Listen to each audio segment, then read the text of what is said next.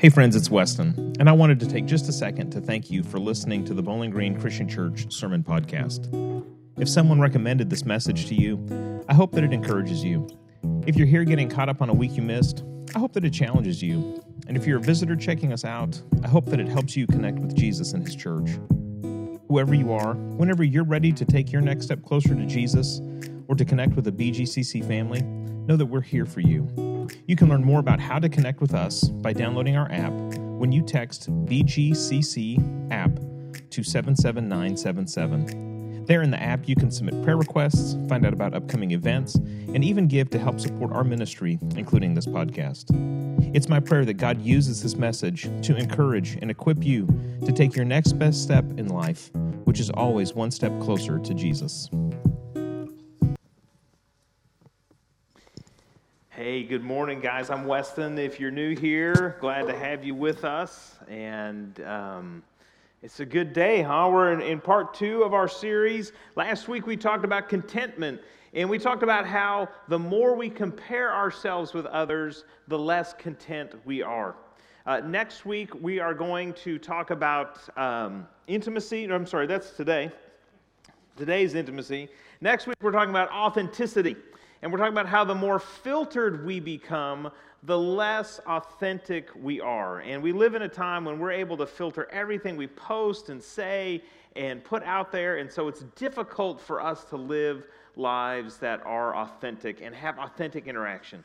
Today, though, we're talking about intimacy. We're looking at what it means for us to be people who love well in this social media age. And that's what the series is about is looking at the challenges that we've faced already that when you put social media and technology on top of it, um, it just makes it even harder.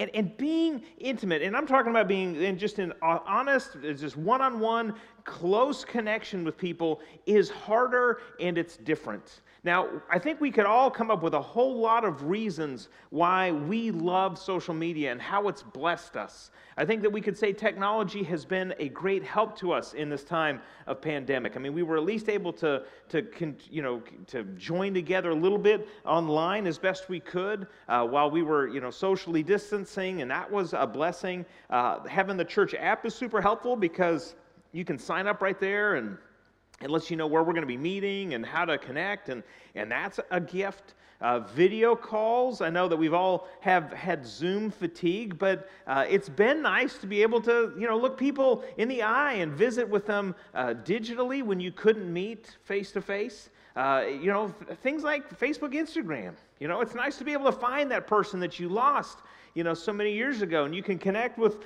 maybe somebody that you went to school with and and that's a blessing and it's a curse when that person you thought you'd lost, you know, six years ago, finds you and connects with you on social media. And you're like, I thought we were done connecting with each other. Um, you know, so that it, it's a double edged sword. You know, it is a double edged sword. And regardless of, of what you think about it, whether you've decided that the pro list is bigger than the con list, it's changed the way that we relate with each other. And yet, the call for us to be people that love well, that care well, has not changed. I want to look at a passage here from John chapter 13 because I think that it describes for us the, the high call that God has placed in our lives to be people that love well. So let's pick up here in John 13 34. Jesus says this He says, A new command I give you love one another as I have loved you. So you must also love one another. By this you will know that you are my disciples. By this everyone will know that you're my disciples if you love one another. If you love one another. Jesus doesn't say, you know, if you heart a bunch of people's, you know, uh, pictures. He doesn't say, you know, if you trend in your social media sphere, whatever that is, he says that people will know that you are my disciples by how you love one another. So, what does it mean for us to be people that love one another and love one another well in this time of social media and technology? So, before we get into sort of this high call, I want to look at the challenges. What are some of the changes or challenges that we're facing as a result of technology? The first is this is that the term friend, the term friend has changed. Uh, the term friend, the way that we use the term friend has changed a whole lot. Uh, the average Facebook user has 338 friends, and yet only consider 28% of them to be genuine. Okay, so that means you got 338, but only a third of them are genuine friends. Uh, there's some research that's been going on. I want to give this to you. Uh, come from different polling places, but here we go. One is this the average American actually hasn't made a new friend in the last five years. We won't ask for a show of hands. Um, but that's what they're saying. The average American has not made a new friend in the last five years. That nearly one fifth of Americans has no slow. You're trying to trick me here, aren't you? Has no close social connection. There we go. One in five Americans has no close social connection, which is a double digit increase from eight years ago. And then here we go, guys, I'm talking to you. 15% of men have no close friendships at all. There you go. No close friendships. So as we're thinking about how has social media changed us, we've got to realize that the way we use the word friend is very different now than the way we used to use the word friend. So that's one way that it has changed. The second thing is this is that we've become addicted to immediate affirmation. We become addicted to immediate affirmation. I mean, let's say you're sitting at home and you're alone and you're thinking to yourself, man, I, I, I, wish I was connected with somebody. Nobody's, nobody's invited me out. You know, friends are doing other things or they're all in quarantine or lockdown or whatever, or, you know, they don't get out for another two years. You know, whatever your friend situation is, um, you've got this and you're feeling down about yourself. And so, what can you do to sort of make a new connection? What can you do to, to sort of, you know, feel connected? Well, you could, you know, you can reach in your pocket, you can pull out your phone, and you can you can take a selfie, right? You can take a selfie. You know, I could take one and, and do the, the duck lip thing, do whatever, and um, I could post it and say something like, you know, don't know if I'm going to leave it up, feeling extra spiritual right now, thought I'd post, elite later. And if I put that up there, guess what's going to happen? I'm going to get people are going to put some comments on there, right? You know, give it a little bit of time, and what's going to happen? Somebody's going to text in and say, man, you're having a really great beard day. Um, people don't really say that. I kind of want them to say that, but they don't. You know, hey, man, you're having a really great beard day today. Or, man, your Hawaiian shirt, man, it just makes me feel good. And, and you know, you're looking great. You know, if you lost weight, you know, you, you put these pictures out there, you give it a little bit of time, and you start to get comments, and you start to get likes, and, and people heart it, and, and, you know, all the different things that go on. And all of a sudden now I'm feeling connected. But am I really connected? Probably not. And yet we're becoming addicted to this type of affirmation. Uh, gal by the name of uh, Susan, I'm sorry, Dr. Anna Lembke, chief of Stanford's Dual Diagnosis Addiction Clinic. She is an expert in something here that we maybe need to pay attention to. Here's what she says. She's got 25 years of treating uh, addiction specialists, specialties. She's treated heroin, gambling, sex addiction, video game addiction, all these things. She's written a book called Dopamine Nation. And here's what she says She says, The smartphone is the modern day hypodermic needle. And she says that through every like, swipe, tap, touch, heart, all of those things, she says, we're just getting these little boosts, these little pumps of dopamine, and we're becoming addicted to that type of immediate gratification. And really, what that's doing is it's allowing us to defer our loneliness. It's allowing us to defer our, our, our, feelings of isolation. And what we do is, man, I feel lonely, I feel isolated. I post something, I get some feedback, and I just sort of push this down the road instead of digging deep and forming real, intimate relationships with people. And this is a problem. So we're thinking about how has technology changed. Point one there was that the term friend has changed. Point two is that we have become addicted to immediate gratification. Third thing here is this is that we have the power to do friendships on our own terms. We have the power to do friendship on our own term in a way that we've never had this type of control and power before. I mean, you post something online, and what? I've got the control now of deciding if I'm going to respond and how I'm going to respond. Is it going to get a thumbs up? Is it going to get a smiley face? Is it going to get an angry face? Is it going to get a heart? Is it going to get that heart hug thing that Facebook does? I don't even know what that means. Is it going to get that? Is it going to get an angry face? Or am I just not going to respond to it at all? You know, if, if uh, you know, Roger, he posts something and it's another picture of his cat, you know, running around his house, um, I don't even have to, to like it. As a matter of fact, if he posts one more picture of that stupid cat, you know what I'm going to do? I'm going to unfollow him altogether. I'm going to mute him and I'm going to stop posting and, and paying attention to what Roger has to say. And I'm going to literally remove him from my friend group and he'll never know. Why? Because I am in control of my interactions and my friendships and what I see and what I take in we have this power now inside of us where we can just sort of hit mute. You know, those of us who maybe are a little more introverted in life, you know, we've wanted a mute button for people for a long time. But now, let's be honest, uh, but now we've got it. And I'm not sure it's a good thing because it puts us in total control of our relationships as opposed to an honest to goodness intimate relationship where you speak and if i'm in the room with you i've got to listen right and if I talk, you've got to listen. And we have this honest interaction between me and you taking place. In this new world, that's not the scenario at all. So, what is it that we're going to do? I want to look at this passage here Hebrews chapter 10, verse 24. I don't know if you can flip up to that part uh, for us or not.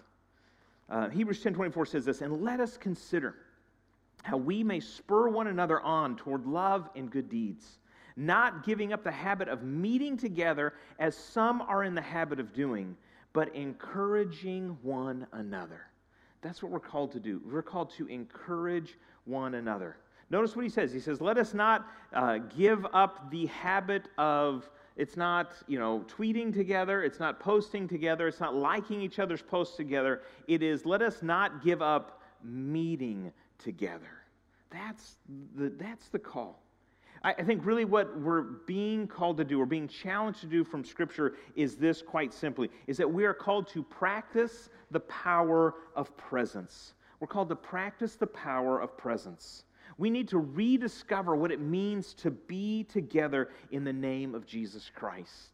Now, I know we've had to take a little bit of a break of the presence piece, and I know that it's still, you know, a challenge for some who've got, you know, extra needs that are not able to, to be together. But there is something powerful. Let's not forget there's something powerful about being together. Jesus said, what did he say? He said, if there's two or three gathered together in my name, he says, what? He said, I'm going to be there in the midst of you. Now, does this mean that we can't experience God by ourselves? Absolutely not. No, we can, we can totally experience God. We can have a, a connection with Him. But what does it mean? Well, for those of you that have been in church for a while, you know that there is something powerful that happens when we come together. When we come together for prayer, and we're able to say, Man, God, would you bless my brother here? And we pray together. There's something that happens in the room. One of my favorite things we, we do as a staff is we pray together uh, every week and we spend some time. And sometimes that prayer is longer and sometimes it's a little bit shorter. But man, when we get together and pray, this week, I mean, it was a little bit longer, and it was so nice to, to pray together as a staff as we prayed for the needs that, that have been handed into the church, and, and we think about all the stuff that's going on. Man, there's something powerful of praying together. There's something powerful about worshiping together, right? I mean, it's so much better to worship in person as you're next to brothers and sisters who are singing along. Jesse and I and the worship team, and, and we were talking even in an elders meeting about how nice it is to hear people's voices once again singing together. Man, there's something powerful that happens when we all pray together and sing together, and we are saying, God, we're, we're praising you together as a body. There's something powerful that happens when we get together to study God's Word. Let me tell you, I, have you know, I've been to Bible college, I've been to seminary, I've done all that. I still learn when I read Scripture with somebody. When we talk about faith together and the Holy Spirit's present in that room, and somebody will say, Man, this is what I think, you know, God is showing me in a new way. And they, they talk about how God's at work in their life through this passage, and I learned something new from that. That's not something that happens when we're alone. There is something powerful that comes from gathering together as the body of Christ. And it shouldn't surprise us because God came to us. You know, God, you know, we talk a lot about the Bible, but this didn't like fall from heaven. These are stories of how God has interacted in human history. The name Jesus receives in the New Testament is Emmanuel, which means God with us. In other words, God comes to be present. He just doesn't drop a you know Bible out from the sky and say, "Hey, read this. This is what you need to know." He comes to be with us, and that's what He's calling us to do as well. To be people that practice the power of presence as He practiced with us. Let's look at 1 John chapter 3 verse 18. We've got this on the screen too. It says this. It says, "Dear children, let's not merely say, uh, we might add in there post that we love each other, let us show the truth by our actions. Let's not just talk about love. Let's show love. Let's do love. Let's practice love. Let's be engaged in honest, intimate relationships. So, how do we do that? How are we going to get there? How are we going to recover this true intimacy? Well, it starts with one key thing is we've got to be present. We have to be present. This is key. Uh, you got to show up. Uh, I want you to repeat after me. This is, I think, going to be an important thing for us. Um, I want to tell you what you're about to say so that way you know what you're committing to. I, I, there's nothing worse than like being asked to say something and you know what you're about to say. Um, it's it's going to be real simple. It's we're going to love each other face to face, not thumb to thumb. Okay? Face to face, not thumb to thumb. All right? That's what we're going to try to do. So let, let's let's say I'm going to love my neighbor face to face, not thumb to thumb. Here we go. You ready? One, two, three. I'm going to love my neighbor face to face, not thumb to thumb. That's what God is calling us to do, is to be people that are in each other's presence, that are connected with each other, that are present with each other as we go through life. That's what God is calling us to do, is to be present, to show up. Now, we live in a great time when we can be present in different ways, and, and sometimes I, I, know that time has evolved and the way we relate has evolved. And so there are times when it's totally appropriate. Somebody posts something out there and they're, you know, they're struggling with something, somebody's ill. I mean, I've had this happen this week with somebody who's, who's got a family member, you know, struggling with a disease. And, um, you know, we've been texting a lot because that's, that's kind of the only thing we can do right now. And I'm just saying, hey, you know, I'm praying for you. And that is, that sometimes is the best we can do. But often we can do a little bit more when it comes to being present. Now, originally, this was designed to make telephone calls. I know. I know. It's, it's new. But there is actually a function and feature in here where you can dial a number and it connects with somebody else's phone and you can talk. I just took a picture. You can talk with each other in real time. It's an amazing gift. It is an amazing gift to be able to, instead of just text, say, you know, I'm going to pick up the phone and call. And sometimes I leave a message because I know not everybody wants to talk on the phone. Sometimes I'll just leave a message and I'll say, hey, listen, you don't have to call me back, but I wanted to call and tell you that I'm thinking about you, and I'm not just thinking about you, but I'm praying for you too. And I'll tell you, as people of faith, I think that is so important. Yeah, it's nice to know that somebody thought about you, but if you're struggling, don't you want to know that that person didn't just think about you, but that they prayed for you? That they mentioned your name before God and they said, God, would you bless this person in that situation? And so when you text somebody, you can say, I'm praying for you. But if you call somebody and you get them on the phone, guess what? You don't have to just pray for them, you could pray with them. You could do that on the phone and you could say, hey, listen, I know we're disconnected, but could we pray right now? Could we do that together? And you have the opportunity to pray. You, you could make a, a voice call. Some of you are into video calls. You could do that sort of thing. Another thing you could do, this might blow your mind, is you could get up in your car or, you know, walk or, or bike or whatever, and you could go visit that person. I know. Uh, you could go see that person and you could sit with them if it was appropriate and you could talk with them and you could, you know, maybe put your hand on their shoulder and say, listen, I'd like to pray for you right now. And I'd like to do that here in your presence. Friends, let me tell you, haven't done ministry for a while and had the honor of being invited into some really difficult moments of people's lives. You know, I, the number one thing I get thanked for is just being there. You know, just showing up. Man, isn't that half of life is just showing up? It's the practice of being present. That's what God is calling us to do. So um, let's look at Romans chapter 12, verse 9. Here's what uh, Paul writes to us here uh, in Romans 12, 9. We've got that on the screen too. Oh, yep, back one. Whoop, one more. There we go. Don't just pretend to love others, really love them. That's what we're called to do. And part of that means to be engaged. Not just present, but engaged. Now, we don't need a show of hands, we don't need pointing of fingers, but have you ever seen, maybe in a restaurant, uh, maybe you see an entire family sitting at a table and they're all on their own smartphones? Just nod your head sort of subtly if you've seen this before. Heads, hallelujah. I see those heads all around the room. Yeah, I see them. Yeah. We've had those moments where we just see like we're all together and yet we're all separate. I remember not that long ago, I was leading a uh, high school group and I hadn't done that in a while. And uh, we took them and, and we were talking about, you know, what are activities are we going to need to do. And anytime we had free time, um, all our high school kids, I love you so much. It just it blew my mind because like we didn't have to plan anything for free time because they would just kind of all sit right next to each other, sometimes very very close, sometimes three to a chair, and they would just all be on their phones, just right here, just right there, just like this. And it was amazing to see so many people so close together and yet completely in separate universes and worlds. That's what, that's what we have the capability to do right now is we could be in the same room and yet be worlds apart. This, this happens with friends, it happens with families, kids around the table, it happens with husbands and wives. I mean, you might have a problem in your marriage. If you're sort of laying together in bed at night, you're each on your phone and you get a text from your spouse saying, Hey, are you in the mood? And you know, if they say hashtag no, I mean, that's it. You know, game, game over, friends. You know, that's where we live. You know, that's where we live in this place of right next to each other, yet totally disconnected from each other. And I think God is calling us not to just to be present, but to be engaged, to, to be people that are looking each other in the eye. 1 Peter chapter 4, verse 8 says this most important of all, continue to show deep love for each other. Show deep love. That's like the two minute warning, like uh, put flashing the lights on me. To you show deep love to each other.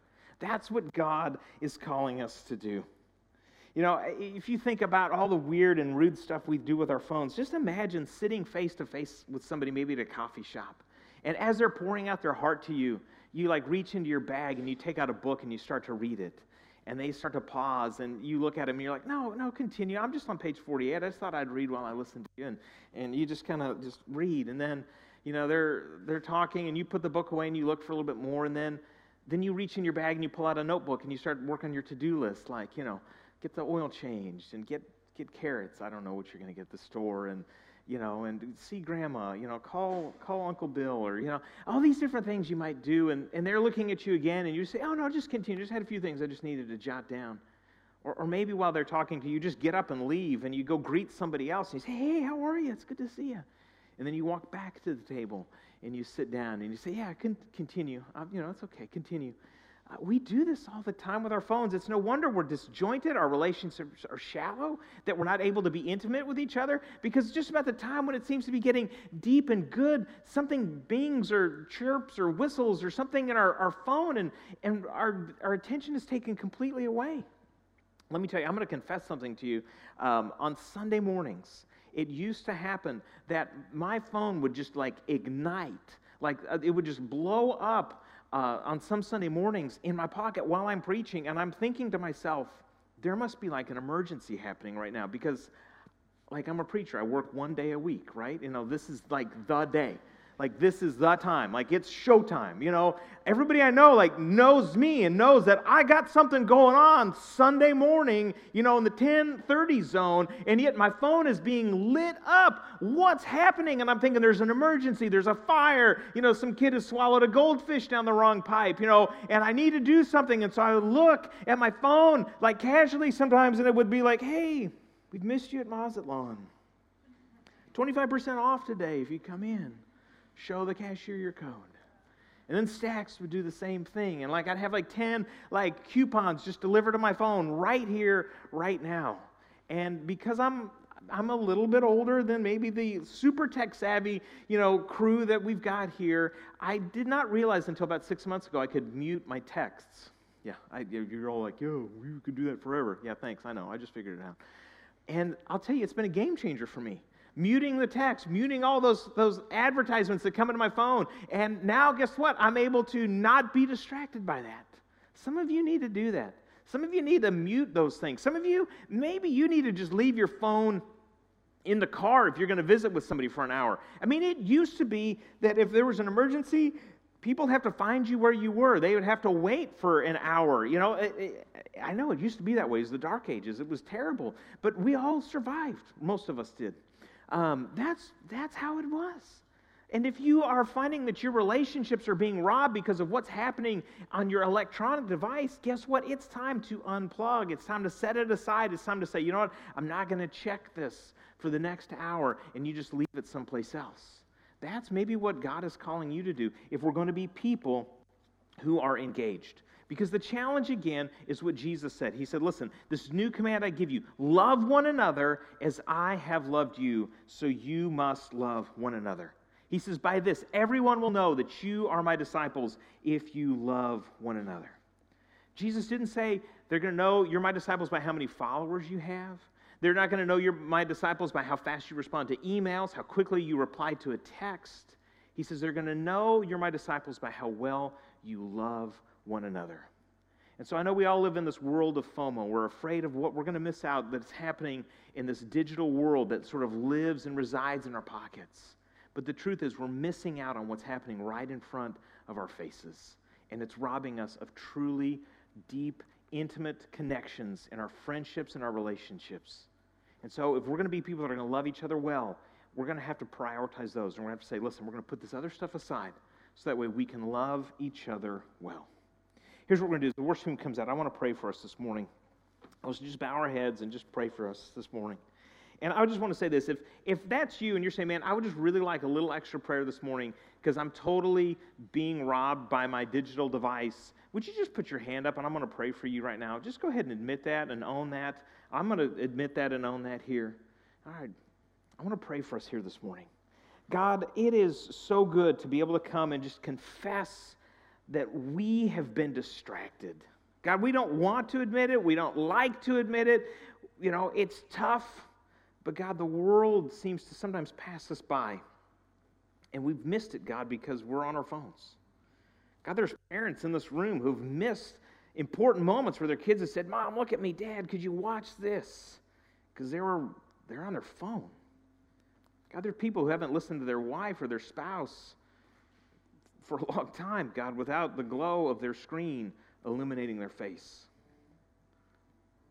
God, we live in a world that is so connected at a shallow level, God, but we, we're disconnected in the places I think where it matters most. And so, Lord, I pray that this week we would be people who would take some radical steps. We would put the phone away, we would silence it, that we would look somebody in the eye and we say, I'm going to give you my undivided attention. I'm going to show you love and that you matter to me by just looking you in the eye. God, would you help us to do that this week? We pray this in your name. Amen. Hey, as we sing this song, we want you to just lift this up, put everything aside, worship God. We want you to perhaps continue a conversation with Him and say, God, would you give me the strength this week to be present, to love as you've loved? Some of you maybe have never accepted the love of Jesus Christ. You want to know what that's about. I'm going to be sitting over here. I'd love to talk with you about that. But let's use this time right now to be fully present in worship of our Heavenly Father. Why don't you stand?